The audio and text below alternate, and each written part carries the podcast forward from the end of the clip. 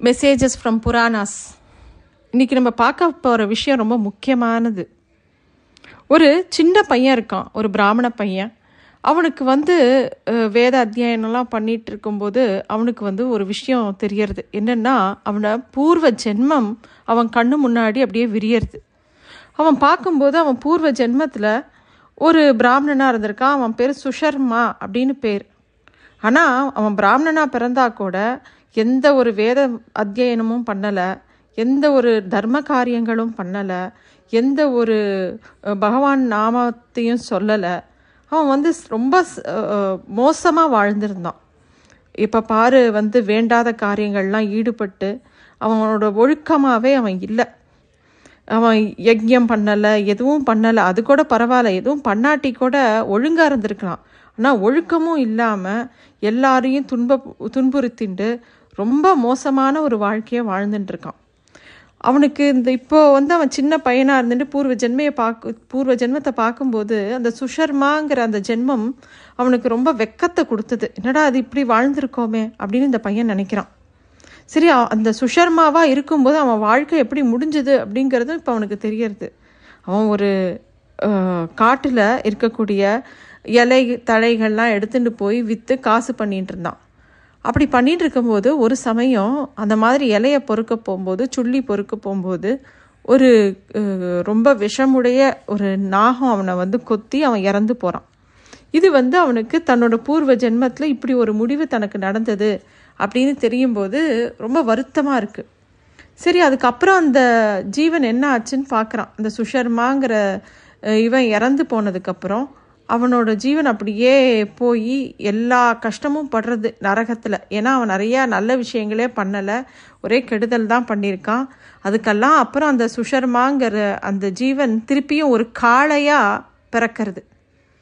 அவன் வந்து அதை பார்க்குறான். சரி அந்த காளையாக பிறந்ததே அப்பயாவது நல்லா இருக்கா அப்படின்னு பார்த்தா அந்த காளை பிறந்து அது கொஞ்சம் வளர்ந்த உடனே அதை வந்து ரொம்ப ஒரு கொடுமைக்கார ஒரு முதலாளிக்கிட்ட மாட்டிக்கிறது.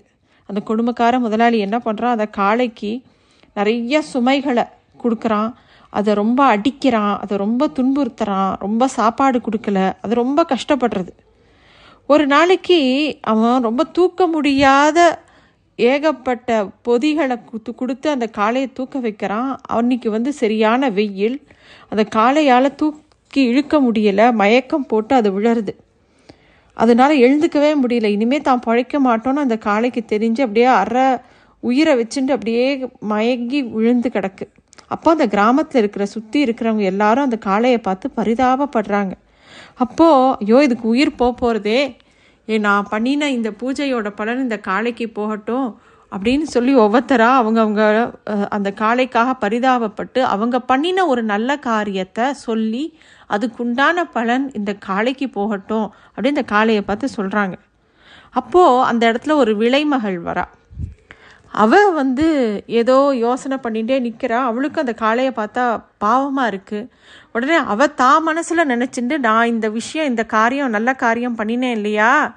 இதோட பலன் இந்த காளைக்கு போகட்டும் அப்படின்னு அவளும் வேண்டிக்கிறாள் அந்த காளையோட உடம்புலேருந்து அந்த உயிர் பிரியறது நேராக யமலோகத்துக்கு போகிறது யமனுக்கு முன்னாடி அது பண்ணின என்னெல்லாம் விஷயம் பண்ணியிருக்குன்னு பார்க்குறார் யமன். யமனுக்கு ஆச்சரியமாக இருக்குது நீ உன்னோட பாவங்கள்லாம் க அப்படியே எல்லாமே பறந்து போச்சு.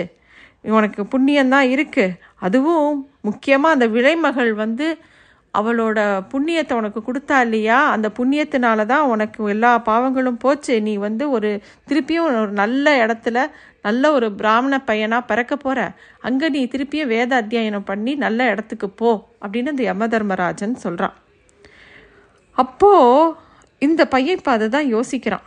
என்னென்னா சுஷர்மாவாக பிறந்து எல்லா தப்புகளையும் பெற பண்ணி கஷ்டப்பட்டு திருப்பியும் ஒரு காளையாக பிறந்து திருப்பியும் கஷ்டப்பட்டு திருப்பியும் நம்ம வந்து இப்போ இந்த ஒரு ஜென்மா எடுத்துட்டு இருக்கோம் இந்த ஜென்மாவில் எப்படியாவது ஞானம் பெற்று பகவானை அடையணும். அதுக்கு இந்த பூர்வ ஜென்மம்லாம் நம்ம கண்ணு முன்னாடி விரிஞ்சிருக்கு. இதிலிருந்து நமக்கு ஒரு விஷயம் தெரியறது.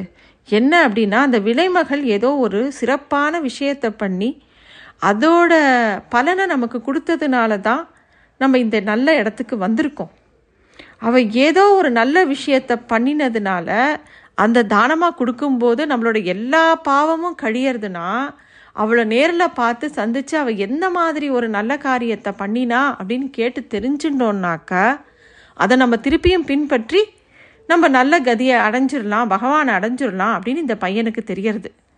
இன்னும் மேலும் எனக்கு இன்னொன்று என்ன தோன்றதுன்னா அந்த விலைமகள்கிட்ட போய் முதல் நன்றி சொல்லணும். அவள் கொடுத்த பலனால தானே நமக்கு எல்லா பாவங்களும் கழிஞ்சது. அவள் என்ன பண்ணினா அப்படின்னு கேட்கணும் அப்படின்னு நேராக அந்த விலைமகளை தேடி போகிறான் அவளை போய் பார்த்து அவளை நமஸ்காரம் பண்ணுறான் பண்ணி நீ ஏதோ ஒரு நல்ல விஷயம் பண்ணியிருக்க அப்படின்னு சொல்லியிருக்க இல்லையா? அந்த நல்ல விஷயம் என்ன? எதோட பலனை நீ அந்த காளைக்கு கொடுத்த அப்படின்னு கேட்குறான்.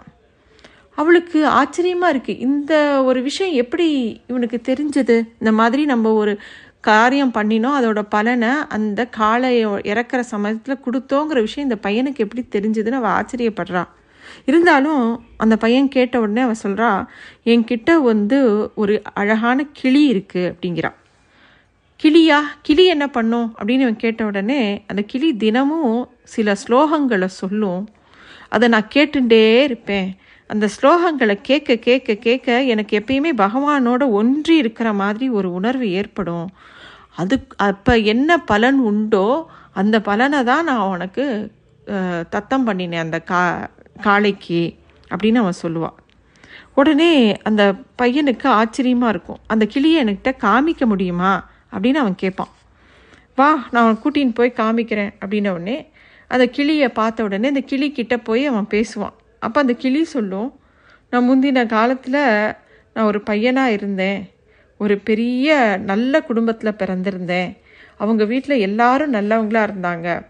ஆனால் என்னோட அகங்காரத்தினால நான் ரொம்ப மோசமாகி திரு திருப்பியும் என்னோட உயிர் போனதுக்கப்புறம் ஒரு கிளியாக பிறந்தேன்.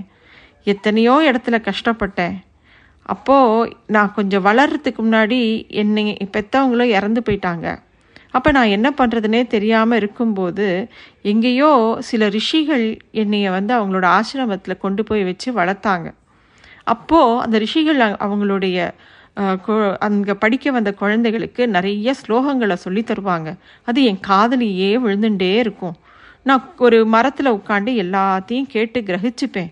அந்த ஸ்லோகங்களை கேட்க கேட்க கேட்க என் மனசுக்குள்ளே ஒரு பெரிய சந்தோஷமும் நிம்மதியும் ஏற்படும் அப்படின்னு அந்த கிளி சொல்லித்து. அப்போது எல்லாத்துக்கும் ஒரு முடிவு காலம் வர மாதிரி அந்த நல்ல காலத்துக்கும் ஒரு முடிவு காலம் வந்தது. ஒரு திருடன் வந்து என்னோட என்னைய வந்து அங்கேருந்து திருடின்னு வந்து இந்த விலைமகள்கிட்ட என்னை வித்துட்டான். அதுலேருந்து நான் இங்கே இருக்கேன். அங்கே என்னெல்லாம் ஸ்லோகம் கற்றுண்டேனோ அது எல்லாத்தையும் இவளுக்கு நான் சொல்ல ஆரம்பித்தேன் அப்படின்னு அந்த கிளி சொல்கிறது அது என்ன ஸ்லோகம் அப்படின்னு ஆச்சரியமாக அந்த பையன் கேட்கும்போது வேறு எதுவும் இல்லை. ரொம்ப வசதியான பகவத்கீதையை தான் நான் தினமும் சொல்கிறேன் அதை தான் இவ தினமும் கேட்குறா அப்படின்ன உடனே அந்த பையனுக்கு அந்த பகவத்கீதையோட ரொம்ப முக்கியமான விஷயங்கள்லாம் புரிய ஆரம்பிச்சது. பகவத்கீதை எவ்வளோ முக்கியம் அதோட விசேஷங்கள் என்ன அது எப்படி அதோட அதை கேட்ட பலன் கொடுத்ததுனால இந்த பையனுக்கு வந்து அந்த காளையோட பிறவியிலிருந்து முக் நல்ல பிறவி கிடச்சிது எல்லா பாவங்களும் அழிஞ்சது அப்படின்ன உடனே இவனுக்கு ரொம்ப ஆச்சரியமாக இருக்குது ஆஹா பகவத்கீதை தான் ரொம்ப வசதியான விஷயம் அப்படின்னு சொல்லிட்டு அவனும் தினமும் அதை பாராயணம் பண்ண ஆரம்பித்தான் அந்த பையனுக்கும் நல்ல ஞானம் கிடைச்சது அவனும் பகவான் அடைஞ்சான். அந்த விலைமகளுக்கும் நல்ல ஞானம் கிடைச்சது அவளும் பகவான் அடைஞ்சா. அந்த கிளியும் பகவான் அடைஞ்சது. ஆக இந்த விசேஷமான பகவத்கீதையோட விஷயங்களை பார்வதி தேவிக்கு சிவபெருமான் சொல்கிறார் அப்போது பகவத்கீதை படிக்கிறதுனால என்ன ஆகும் அப்படின்னு கேட்கும்போது இந்த உலகத்து மேலே ஒரு அதீத அன்பு உருவாகும் கிருஷ்ணர் மேலே இன்னும் பக்தி உண்டாகும் அப்படின்னு சொல்கிறார் பகவத்கீதை அப்படிங்கிறது நம்ம இதுலேருந்து என்ன தெரிஞ்சுக்கிறோம் அப்படின்னா பகவத்கீதை எவ்வளோ வசதியானது அப்படிங்கிறது. பகவத்கீதையை வந்து அது வந்து ஒரு அம்மா வந்து பகவான் கிட்ட கொண்டு போய் சேர்க்குற மாதிரி பகவத்கீதை நம்மளை பகவான்கிட்ட கொண்டு போய் சேர்க்கும். ஒரு அம்மா வந்து அப்பா கிட்ட போய் எல்லா விஷயத்தையும் சொல்லி நம்மளை சமாதானப்படுத்தி சேர்த்து வைக்கிற மாதிரி பகவத்கீதை வந்து நம்மளை பகவானோட சேர்த்து வைக்கும். அது மட்டும் இல்லை கீதையில் வந்து எல்லாருக்கும் எல்லா விதமான பதில்களும் கிடைக்கும். பகவத்கீதையை எருன்னு அப்படியே பாராயணம் பண்ணுறது அப்படிங்கிறது ஒரு பக்கம் இருந்தாலும் அதில் வந்து எல்லாருக்கும் ஏற் தேவையான பதில்கள் அங்கேருந்து கிடைக்கும். ஒரு பிரச்சனை இருக்குது அப்படின்னா அதில் பகவானோட வாயிலிருந்தே நமக்கு அதுக்கு உண்டான பதில்கள் கிடைக்கக்கூடிய ஒரு முக்கியமான நூல் தான் பகவத்கீதை. இது பகவானோட வாக்கியம் அதில் இருக்கக்கூடிய ஒவ்வொரு விஷயமும். பகவத்கீதை நமக்கு சொல்லி கொடுக்கறது என்னென்னா நம்ம வாழ்வி வாழ்க்கை எவ்வளோ முக்கியம் அந்த வாழ்வியல் எவ்வளோ முக்கியம் அதை எந்த மாதிரி அணுகணும் மரணம் எப்படி எப்பேற்பட்டது? அதை எப்படி அணுகணும்? நமக்கு மனசுக்குள்ளே இருக்கக்கூடிய பாரத போரில் நடக்கிற சண்டைக்கு நடுவில் பகவத்கீதை சொல்லப்பட்டது. அதாவது நம்ம மனசு தான். நம்ம மனசுக்குள்ளே நடக்கக்கூடிய ஒரு சண்டை போராட்டம் இருக்கு இல்லையா? உள்ளுக்குள்ளே ஒரு பெரிய போராட்டம் எல்லாருக்கும் இருக்கு இல்லையா? அதுக்கு அதை எல்லாத்தையும் சரி பண்ணுறதுக்காக சொல்லப்பட்டது தான் இந்த பகவத்கீதை. ஆக இந்த பகவத்கீதை வந்து ரொம்ப விசேஷமானது. ஒவ்வொருத்தரும் அந்த ஆத்ம தரிசனத்துக்கு என்ன பண்ணணும்? எப்படி வாழணும் நம்ம வாழ்வியல் முறை எப்படி இருக்கணும் அப்படிங்கிறத பகவானே நேரடியாக நமக்கு சொல்லி கொடுத்த விஷயம் பகவத்கீதை. பகவான் எல்லா இடத்துலையும் எல்லா இடத்துலையும் நிறைஞ்சு இருக்கார் அப்படிங்கிறத நமக்கு ஒவ்வொரு இடத்துலையும் உணர்த்தக்கூடியது பகவத்கீதை. பகவத்கீதையை வெறுன ஒரு பாராயணமாக இல்லாமல் நம்மளோட கேள்விகளுக்கு எங்கெங்கே இடத்துலேருந்து பதில் ஓப்பன் அப் ஆகும்னே நமக்கு தெரியாது. நம்ம அதை ஒரு குரு மூலமாகவும் கற்றுக்கலாம் நம்மளே படித்தும் கற்றுக்கலாம் பல விதமான வியாக்கியானங்கள் இருக்குது அது அதே மாதிரி அதில் வந்து உனக்கு இது பிடிச்சிருக்கா? இந்த வழிக்கு போ.